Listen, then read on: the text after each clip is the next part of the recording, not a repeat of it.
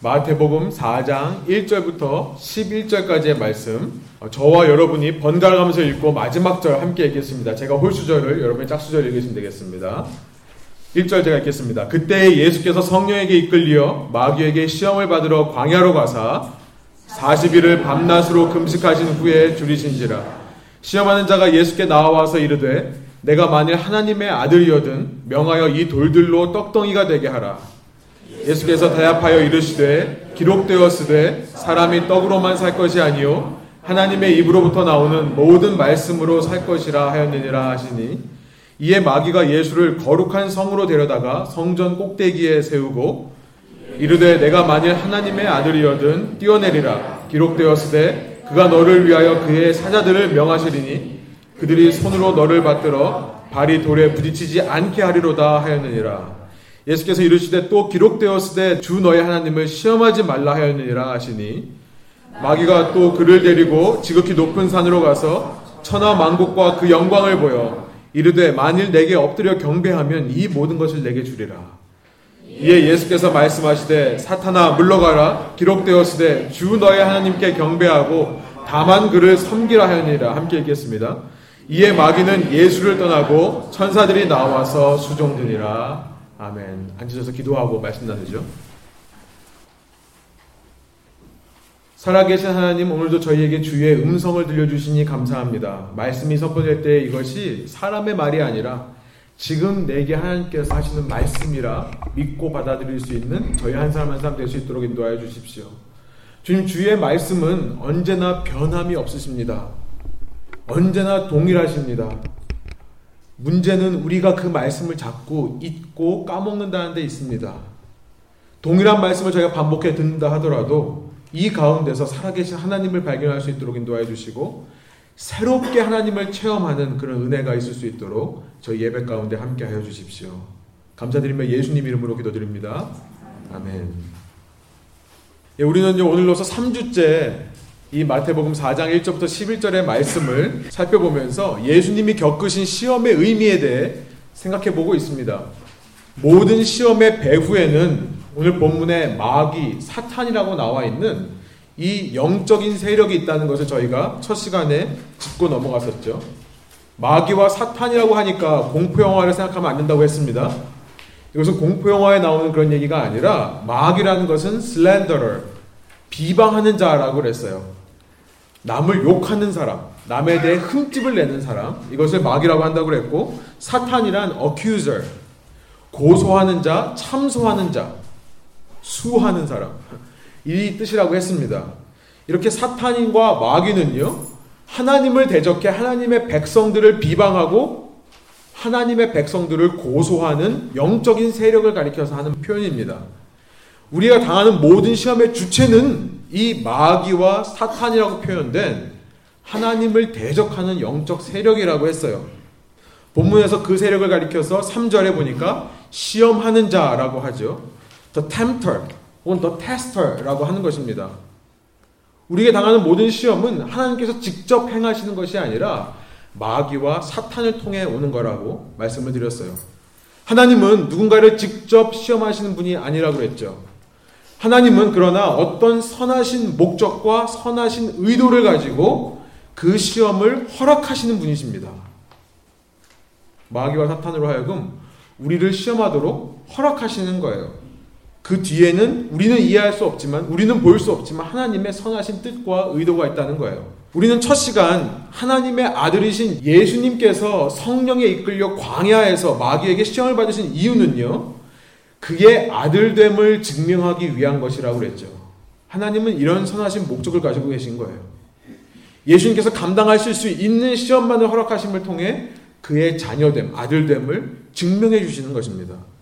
그리고 지난 시간 우리가 첫 시험, 광야에서의 시험을 통해 살펴본 것처럼 예수님은 하나님의 아들이셨지만 동시에 우리와 똑같은 인간으로서 우리에게 우리가 이 땅을 살면서 당하는 모든 시험들을 어떻게 예수님처럼 이겨낼 수 있는가? 어떻게 마귀의 유혹에 넘어가지 않고 하나님의 말씀에만 순종할 수 있는가? 그 비결을 가르쳐 주신다고 그랬습니다. 첫 번째 시험의 장소는 광야라고 그랬죠. 예수님은 이 시험을 통해 광야와 같은 이 땅을 사는 우리가 이 광야에서 이 세상에서 도대체 무엇을 근본적으로 배고파야 하는가? 우리가 이 땅을 살면서 무엇에 근본적으로 목말라야 하는가를 가르쳐 주시는 거예요. 다른 말로 우리의 아이덴티티, 우리의 정체성 밑바닥에 무엇이 있어야 되는가, 누가 있어야 되는가를 우리에게 가르쳐 주신다고 했습니다. 두 번째 예수님께서 겪으신 시험이 이제 오늘 본문 5절부터 7절에 나와 있어요. 우리 5절을 한번 한 목소리 한번 읽어볼까요? 이에 마귀가 예수를 거룩한 성으로 데려다가 성전 꼭대기에 세우고 이렇게 있어요. 이제 시험의 장소가 광야에서 어디로 바뀌는 거죠? 이제 광야에서 거룩한 성으로 바뀌는 거죠.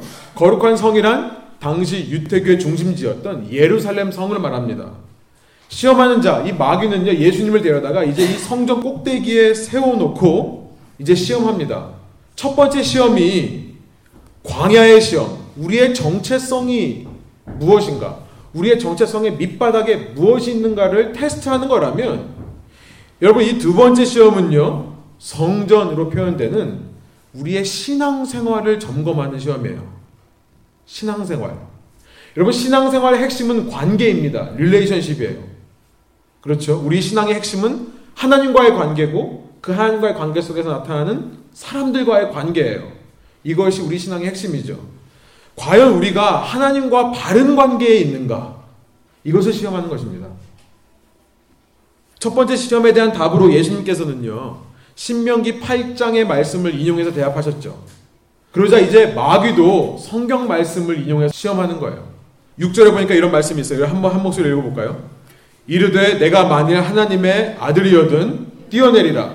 기록되었을 때 그가 너를 위하여 그의 사자들을 명하시리니 그들이 손으로 너를 받들어 발이 돌에 부딪히지 않게 하리로다 하였느니라.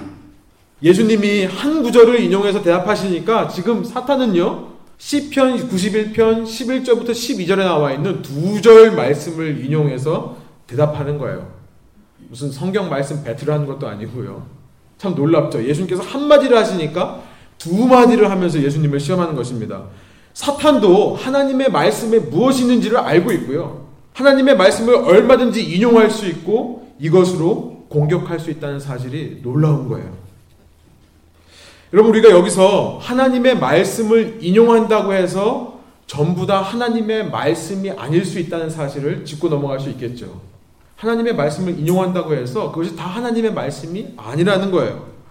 이런 말씀을 인용할 때에는 반드시 그 말씀의 앞뒤 문맥을 보고 인용을 해야 됩니다.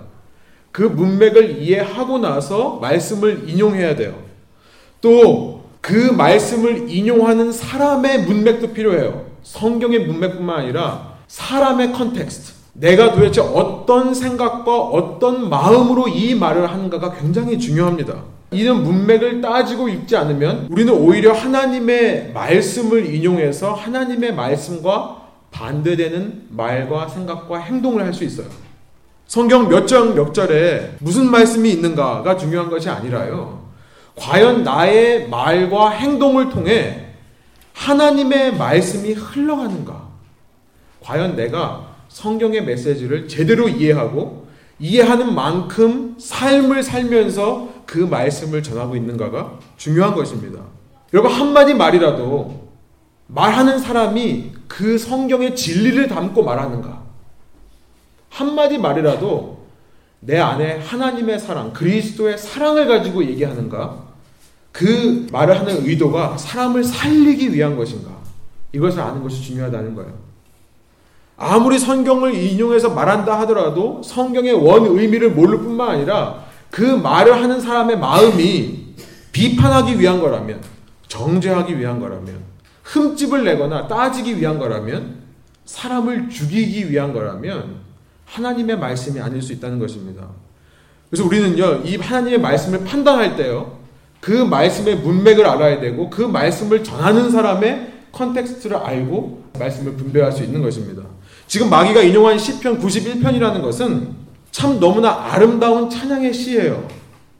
이 91편의 문맥은 뭐냐면 하나님께서는 자기에게 피하는 사람들, 하나님을 피난처로 삼는 사람들을 반드시 보호해 주신다라는 말씀을 하는 것이 시편 91편의 내용입니다. 여러분 주부에 있지만 제가 91편 9절부터 읽어 드릴게요. 내가 지극히 높으신 분을 피난처이신 여호와를 내가 있을 곳으로 삼으면 어떤 해악도 내게 닥치지 않고 어떤 재앙도 내 장막 가까이에 이르지 못하리라. 그러면서 이 말씀을 하시는 거예요. 그분이 천사들에게 명령해 내 모든 길을 지켜주라고 하실 것이기 때문이다. 천사들이 손으로 너를 들어 올려 내 발에 돌이 맞는 일도 없으리라. 우리가 믿는 하나님은 광야 같은 삶을 사는 우리를 우리가 하나님께로 피할 때 모든 해악으로부터 해와 악으로부터 보호해 주시는 분이시라는 것을 지금 찬양하고 있는 거예요. 하나님은 우리가 하나님께로 가기만 하면 모든 재앙으로부터 우리를 지켜 주신다는 거예요. 그런데 마귀는 지금 무슨 얘기를 하는 거예요?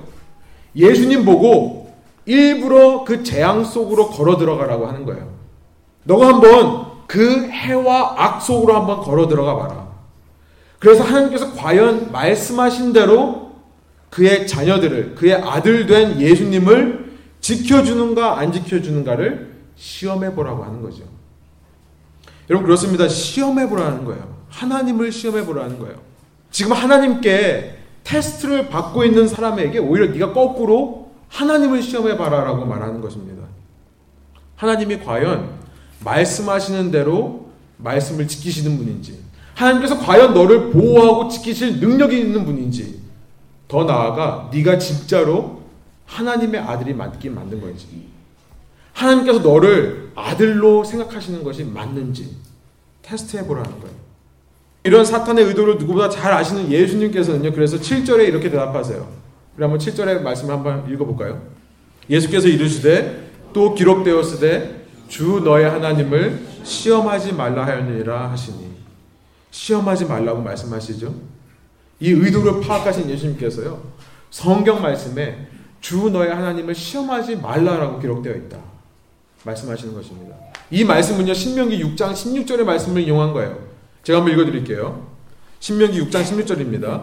너희가 마사에서 시험한 것 같이 너희 하나님 여호와를 시험하지 말고 라고 지금 모세가 이스라엘 백성에게 얘기하는 장면이에요. 여러분 마사라는 곳이 어딘지 아시죠?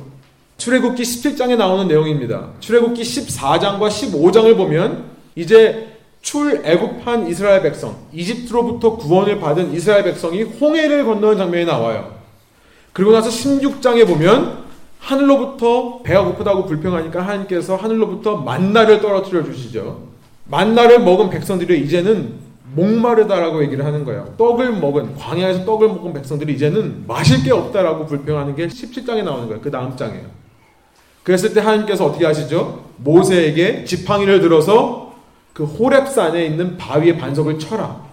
그랬더니 그 바위의 반석으로부터 물이 흘러나오는 거죠. 17장 7절에 이런 말씀이 있습니다. 모세는 그곳을 마사와 무리바라고 불렀습니다. 모세가 반석을 쳐서 물을 나오게 한 그 장소를 마사 혹은 무리바라고 불렀다고 그래요. 무리바라는 히브리 어, 말은요, 유태인의 말은 다투다라는 뜻이에요. 그래서 뭐라고 하냐면 이는 이스라엘 백성들이 다투었기 때문이며 이렇게 되어 있어요. 또한 그들이 여호와께서 우리 가운데 계시, 계시는가 안 계시는가 하고 하면서 여호와를 시험했기 때문에 그곳을 마사라고 불렀다라고 기록되어 있습니다. 마사라는 것이 시험하다는 뜻입니다. 과연 하나님께서 나와 함께 하시는가? 과연 하나님께서 우리와 함께 하시는가 아닌가를 시험했던 것이 이스라엘 백성의 마사에서의 하나님을 시험한 내용이에요. 과연 하나님께서 살아계시기는 계시는가? 과연 하나님께서 우리를 지켜주시고 보호해주시는 분이 맞는가? 과연 우리가 하나님의 백성이 맞는가? 내가 하나님의 자녀가 맞는가? 이것을 시험했던 것입니다. 마찬가지로 똑같이 지금 마귀는 예수님에게 성전에서 뛰어내려 봐라 라고 얘기를 하는 거예요. 뛰어내려서 하나님이 역사하실 수밖에 없는 상황을 한번 연출해 봐라. 그러면 네가 알 것이 아니냐. 진짜 하나님이 너를 케어하시는지, 너에게 관심이 있는 분인지, 정말로 하나님이 너의 하나님이 맞는지, 너를 지켜주시는지 보호하시는지 알 것이 아니냐 라고 시험하는 거죠. 여러분 어느 경우에나 하나님을 이렇게 시험하는 것은요 불신앙의 증거입니다.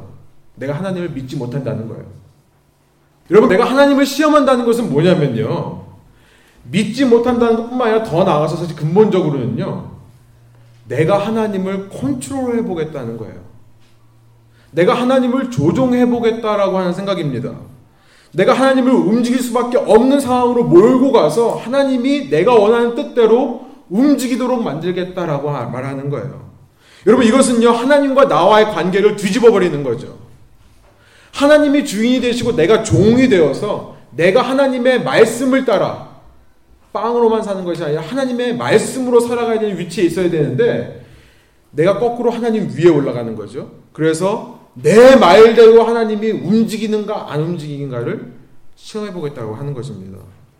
여러분 그래서 시험하는 것은 단순한 불신앙의 문제가 아니라 불순종의 문제고요. 불순종이라는 것은 다른 말로 죄라는 것입니다. 성경에서 말씀하신 죄란 불순종이에요. 결국은 하나님께 큰 죄를 범하는 거예요. 이렇게 말씀하시면 아니 성경에 나와 있는 인물들 중에 하나님을 시험한 사람들이 있지 않습니까? 기드온이라는 사람이 있었죠. 아니 광야에서 물 좀 달라고 하는 게 뭐가 그렇게 잘못입니까? 아니 뛰어내리라고 해서 좀 뛰어내려서 지금 성전에서 예배하러 모인 그 수많은 사람들 앞에서 예수님이 하나님의 아들인 것을 좀 보여주면 안 되나요? 여러분 이런 생각 많이 안 하십니까?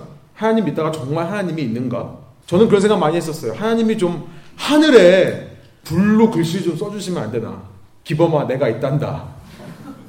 그러면 다 알 거 아닌가? 저는 살다가 이 믿음이 흔들리고 의심이 될 때가 참 많아요. 여러분 지금도 그렇습니다. 제가요. 믿음이 이렇게 약해요. 지금도 순간순간 아, 정말 하나님이 계신 계신가 생각이 들 때가 있어요. 그때마다 제 마음속에 하나님을 시험해 보고 싶은 마음이 드는 거죠. 시험 좀 해보면 안 되나? 하나님 제가 열심히 한번 기도해 볼 테니까 이런 결과 한번 주십시오. 시험을 앞두고 이제 내일 모레면은 시험을 봐야 되는데 공부는 별로 안 했어요. 기도를 한번 열심히 해볼 테니까 하나님께서 살아계시는 걸 좀 보여주십시오. 이런 좀 사인을 구하는 것이 뭐가 문제라고 생각하시는 분들도 있을 수 있어요. 여러분 기도에 대한 얘기를 잠깐 해볼게요. 기도원 그러면 믿음의 용사라고 우리가 생각을 하죠. 사실 히브리서 11장에도요.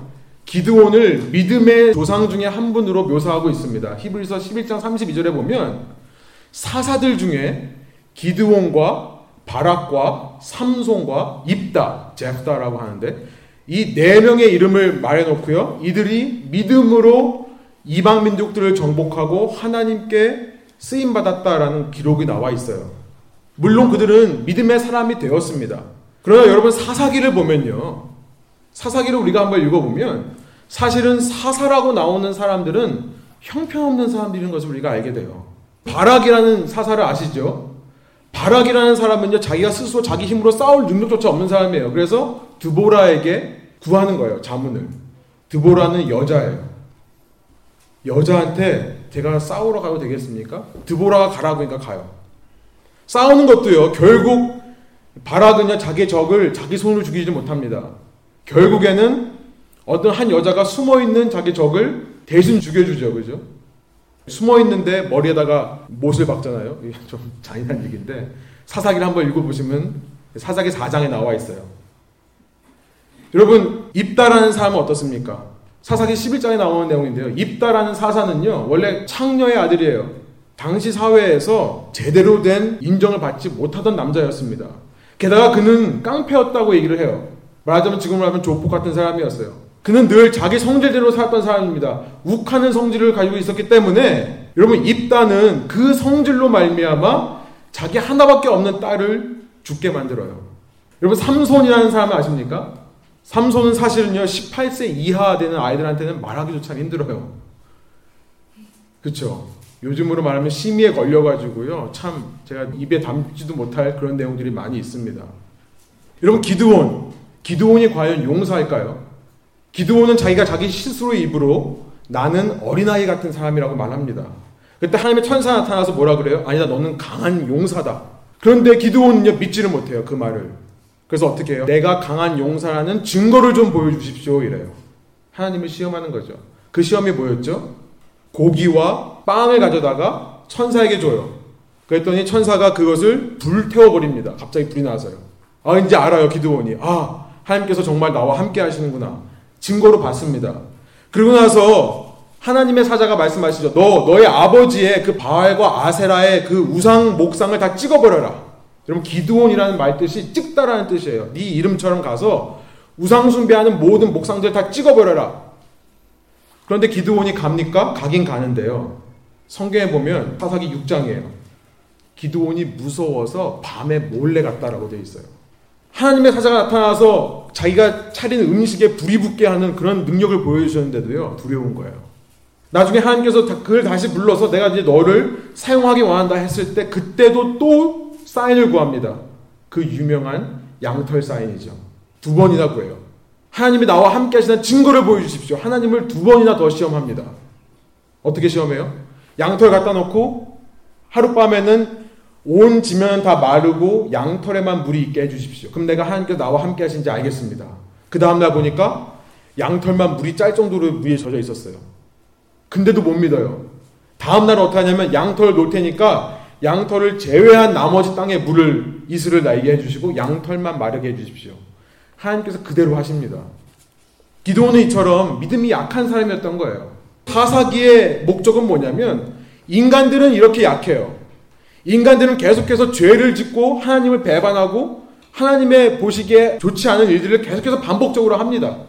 인간은 이렇게 악해요. 그때 하나님께서 사사들을 불러서 그 백성, 그 악한 백성들을 구원하시는데 그 사사들조차 어떤 사람들이에요? 믿음이 없고 능력이 없는 사람들이라는 거예요. 사사기의 주제는요. 인간은 이처럼 능력이 없어요. 인간은 이처럼 악해요. 인간은 일방적으로 하나님의 말씀을 계속 어깁니다. 그런데 하나님께서는 일방적으로 그들을 사랑하신다는 것을 보여주는 책이 사사기인 거예요. 하나님은 그렇게 능력이 없고 부족한 사람들에게도 불구하고 일방적으로 그들을 구원하시는 은혜의 하나님이라는 것을 말씀하시는 것이 사사기의 내용입니다. 인간들은 일방적으로 불순종하지만 하나님은 일방적으로 참아주시는 거예요. 여러분 이처럼 하나님을 시험하려는 우리의 모든 의도는요.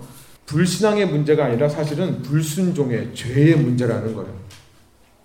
그래서 하나님께서는 이런 죄를 계속해서 반복해서 저지르는 우리를 향해 성경 말씀을 통해 또 그 성경 말씀을 인용하신 예수님의 말씀을 통해 하나님을 시험하지 말라라고 말씀하시는 것입니다.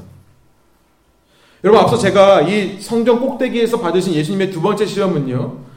하나님과의 관계를 점검하는 시험이라고 그랬어요. 우리의 신앙생활을 점검하는 시험이라고 그랬습니다. 여러분 이 시간 우리가 한번 우리의 신앙을 한번 점검해 보기를 원해요. 여러분 예수님 왜 믿으세요? 여러분은 왜 스스로를 크리스천이라고 얘기하십니까? 혹시 그 이유가 예수님 믿으면 든든한 백이 생겨서 나에게 모든 일들이 잘 풀리게 해주시고 내게 어려움이 없고 내가 늘 평안하고 안정된 삶을 살 거다. 예수님 믿으면 내가 계획하는 일들이 잘 이루어지고 시험 보면 시험 점수도 잘 나오고 기도하고 시험 보면 더 잘 나오고 좋은 직장에 취직되고 좋은 배우자 만나고 자식의 복을 받고 건강해질 거라는 그런 마음으로 혹시 신앙생활 하시는 분들이 있으십니까? 여러분 이런 모든 우리의 마음가짐은요 하나님을 조종해 내가 원하는 일들을 이루어 보려는 불신앙이라는 거예요. 하나님을 시험하는 불신앙의 죄라는 것입니다. 여러분 우리가 기도 열심히 하는 건 좋아요. 새벽 재단을 몇백 일을 쌓는 것도 좋습니다. 금식하면서 기도하는 것도 좋아요. 그러나 그런 신앙생활 뒤에 혹시 내가 주인이 돼서 내가 하나님 머리 꼭대기에 올라서서 하나님을 조종해 내가 원하는 일들을 이루어내 보고자 하는 불신앙의 의도가 있는 것은 아니냐는 거예요. 여러분 우리가 기도하고 금식하는 것은 나의 경건 생활을 위해 하는 거예요. 경건 생활이란 내가 내 뜻을 내려놓고 하나님 뜻에 순종하는 법을 훈련하는 것을 말합니다. 내가 바라는 것들을 위해 내가 수고하고 노력하는 것이 아니에요. 여러분 분명한 나의 목적을 가지고 기도하는 것을 가리켜서 기복신앙이라고 합니다. 다시 말씀드릴게요. 분명한 목적을 가지고 기도하는 것을 가리켜서 기복신앙이라고 생각해요, 저는. 우리가 기도하는 자세는요, 내게 목적이 없어야 돼요. 나는 하나님께서 말씀하시는 것에 무엇이든지 순종하겠다는 각오가 있어야 된다는 것입니다. 여러분 전에도 말씀드렸습니다만 내가 어떤 분명한 목적과 의도를 가지고 기도하는 것은요. 내 뒷마당에 물 떠다 놓고 비나이다 비나이다 하는 거와 똑같다고 그랬죠. 무속신앙인 것입니다. 기복신앙인 것입니다. 예수님을 믿는다는 것은요. 참 신앙을 가지고 우리가 경건 생활을 한다는 것은 날마다 내 욕심을 죽이는 것을 말해요. 날마다 내 욕심을 죽이고 날마다 나의 죄성을 멀리하고 예수님께 내 모든 삶을 내어드리는 연습을 하는 것. 내 생명까지도 주님의 것입니다라고 고백하는 것이 참 신앙이고 참 경건 생활이라는 거예요. 어떤 뚜렷한 내 목적과 의도를 이루기 위해 하나님과 거래하는 것이 아니라요. 내가 이렇게 할 테니까 하나님께서 이렇게 해주십시오. 라고 말하는 것이 아니라 분명한 하나님의 뜻을 더 알아가기 위해 내 삶을 향한, 내 가족을 향한, 이 땅을 향한 분명하고 정확한 하나님의 뜻을 내가 더 알아가기 위해 하나님 앞에 매달리는 것이 신앙이라는 거예요. 이것이 기독교의 참된 신앙입니다. 여러분, 그래서 우리 때로 우리의 삶에 이해되지 않는 상황이 벌어진다 하더라도요.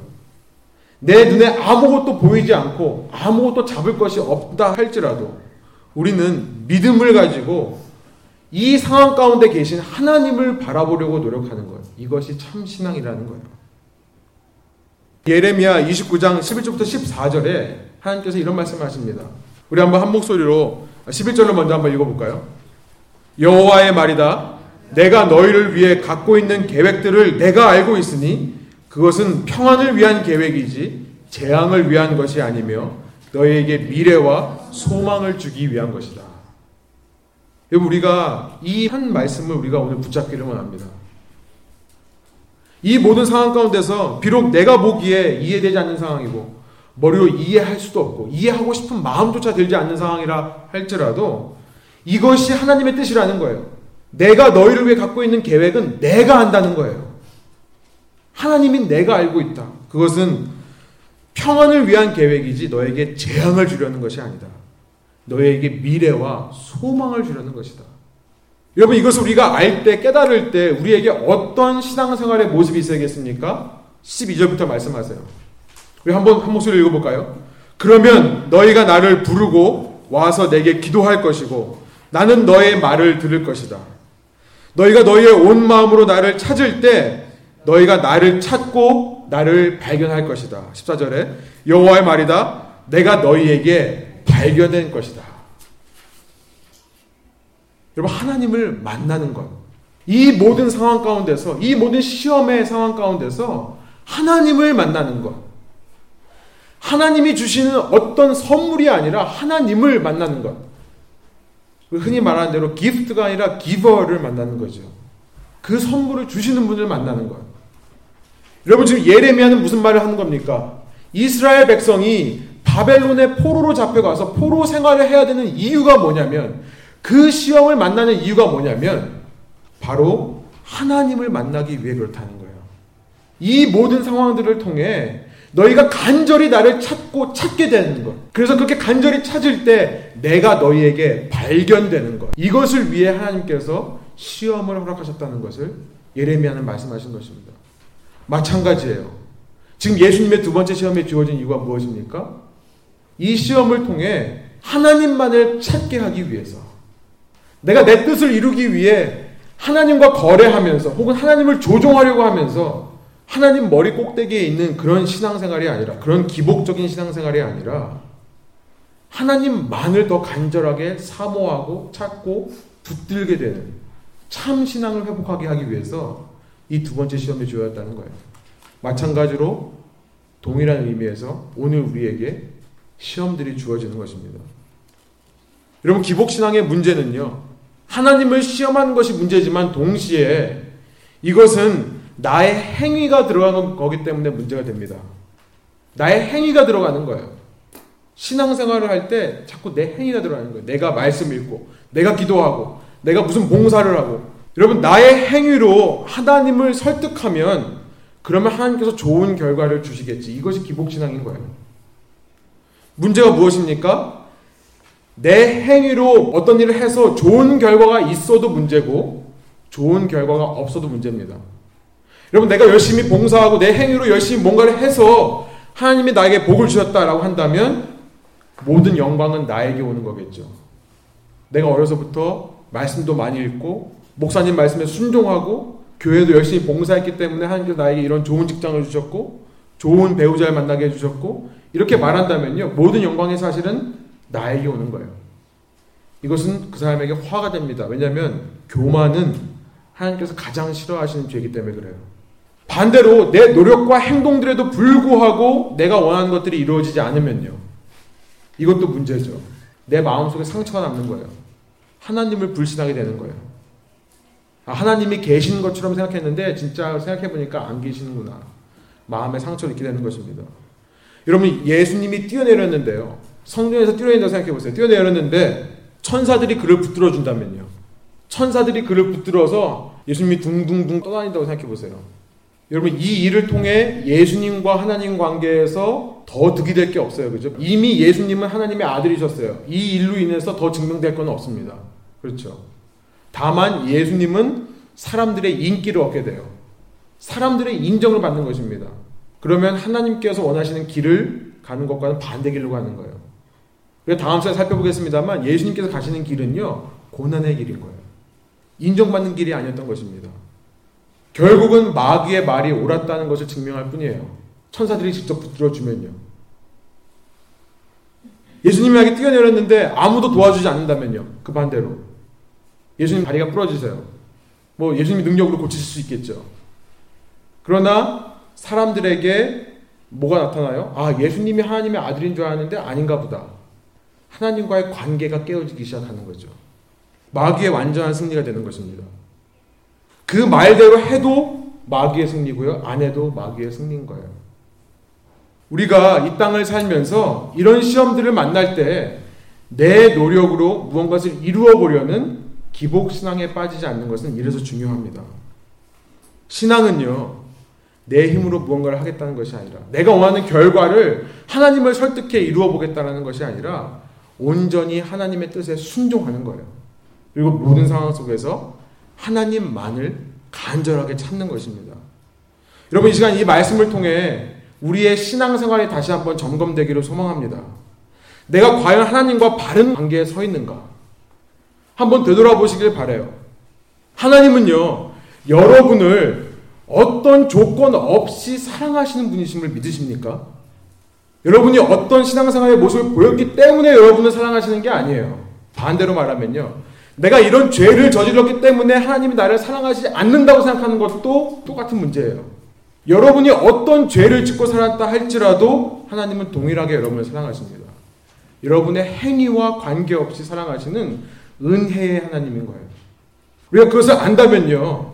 이제는 우리가 기복적인 마음을 버릴 필요가 있어요. 내가 하나님을 설득해서 내가 원하는 것을 이루어 보겠다는 것이 아니라 나를 아무 조건 없이 사랑하신 하나님을 알때 내가 그 하나님을 더 찾게 되고 하나님의 말씀에 더 순종하고자 하는 자발적인 마음이 들어야 되는 것입니다. 여러분 신앙생활의 목적은 무엇입니까? 여러분 생각하는 하나님은 어떤 하나님이십니까? 혹시 내가 만들어낸 어떤 하나님을 진짜 하나님이라고 착각하고 있는 것은 아닙니까? 이 시간 말씀을 통해 우리 다시 한번 신앙의 가장 기본으로 돌아가기를 원해요. 우리가 다 아는 말씀이에요. 그러나 자주 까먹는 말씀인 것 같아요. 신앙의 기본이란 하나님께만 집중하는 것입니다. 하나님이 허락하시는 이 땅의 무언가에 집중하는 것이 아니라 하나님만을 간절하게 찾는 거예요. 여러분의 삶 속에 간절하게 하나님을 찾는 그 신앙이 있으십니까? 함께 기도하시겠습니다. 우리 이 시간 함께 어, 소리를 내서 혹은 마음속으로 우리가 주님 앞에 기도하기를 원합니다. 우리가 너무나 잘 아는 내용이고 어쩜 우리가 많이 들어본 내용일 수 있습니다. 그러나 중요한 것은 하나님께서 이 시간 우리에게 물어보시는 거예요. 정말로 너의 마음 속에 이 세상 다른 것이 아닌 이 세상 누군가도 아닌 나를 간절하게 찾는 마음이 있느냐?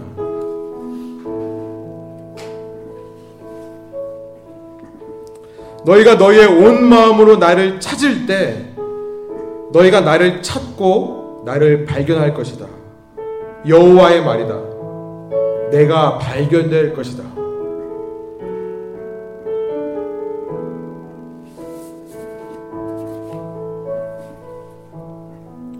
우리가 이 땅을 살면서 집중해야 될 것은 하나님이십니다. 예수 그리스도입니다. 우리가 말로는 그렇게 고백하지만 혹시 이 땅을 살아가는 삶의 한순간 한순간에서는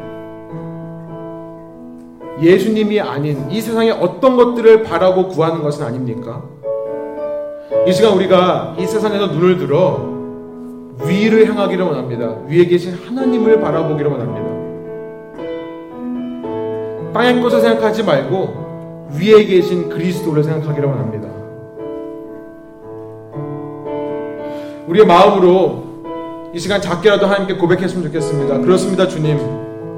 이 모든 상황 가운데 내게 필요한 것은 내가 바라는 어떤 목적이 아닙니다. 어떤 결과가 아닙니다. 하나님이십니다. 내가 이 시험 가운데서 이 상황 가운데서 하나님을 만날 수 있다면 그것이 이 시험을 나에게 허락하신 하나님의 뜻을 이루는 것임을 이 시간 말씀해 주시니 감사합니다. 주님 다른 어떤 것 구하지 않겠습니다. 주님만을 구하겠습니다. 지금만이 아니라 매일매일의 삶 속에서 주님만으로 만족하고 오직 주님만으로 내가 기뻐할 것입니다. 비록 논밭에 소출이 없고 포도나무에 열매가 없고 외양간에 송아지가 없고 나에게 아무것도 없고 소망이 없고 소유가 없어 보일 때라 하더라도 하나님만으로 만족하겠습니다.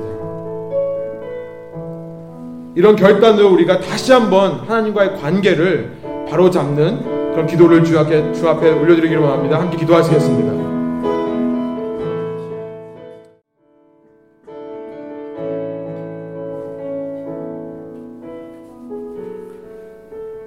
하나님 저희가 예수께서 당하신 시험들을 생각해 보며 다시 한번 우리의 신앙들을 돌아봅니다. 내 신앙에 얼마나 나라는 대명사가 있었는지요. 모든 것이 나 중심이었고 모든 것이 날 위해 존재하고 이루어져야 한다고 생각했던 때가 얼마나 많은지요. 주님 이 시간 주님께서 저희에게 말씀해 주시니 감사합니다. 이제는 저희가 저희의 눈을 나에게서 들어올려 하나님께만 맞추기를 원합니다. 때로 우리에게 이해되지 않는 상황, 감당할 수 없는 상황, 낙심되고 실망되는 상황이 다가온다 할지라도 사람들과의 관계 속에서 낙심되고 힘이 빠지고 어려움을 겪는 시간이 있다 하더라도 가족과의 관계 속에서 사업을 하며 비즈니스를 하며 겪는 모든 절망 속에서 낙심 가운데서 자녀를 키우며 낙심될 때마다 내 건강이 무너짐을 통해 내 마음이 위축될 때마다 주님 이 시험을 허락하신 하나님의 뜻과 의도를 저희가 파악하고 분별할 수 있도록 인도하여 주십시오. 이런 상황 속에서 오히려 내가 하나님을 시험해 보겠다라고 말하는 교만이 아니라 그런 어리석은 기복적인 마음이 아니라 이 상황 가운데서 내가 만나야 되는 하나님이 어떤 하나님인가를 발견하는 저를 낼 수 있도록 인도하여 주십시오. 다시 한번 저희가 신앙의 우선순위를 바로 세우기를 원합니다. 주님, 주님을 간절히 찾는 삶을 살겠습니다. 목마른 사슴이 시냇물을 찾아 헤매듯이 그런 갈급함으로 하나님을 찾기를 원합니다. 이렇게 결단하며 고백하는 저희와 주께서 함께 하여 주셔서 모든 상황 가운데 그럼에도 불구하고 우리를 사랑하신 하나님의 은혜를 날마다 저희가 마음속에 되새기며 우리의 행위로 하나님을 설득하려고 하는 모든 우상숭배의 마음들을 내려놓고 주님만의 사랑함으로 주님만을 기쁨으로 따라가는 주의 제자들 될 수 있도록 인도하여 주십시오. 감사와 찬양을 주께 올려드리며 모든 말씀 우리를 구원하신 우리를 구원하시기 위해 몸소 하나님의 말씀에 끝까지 순종한 순종의 모습을 보여주신 예수 그리스도의 이름으로 기도드립니다. 아멘. 함께 주기도문으로 예배 마치겠습니다.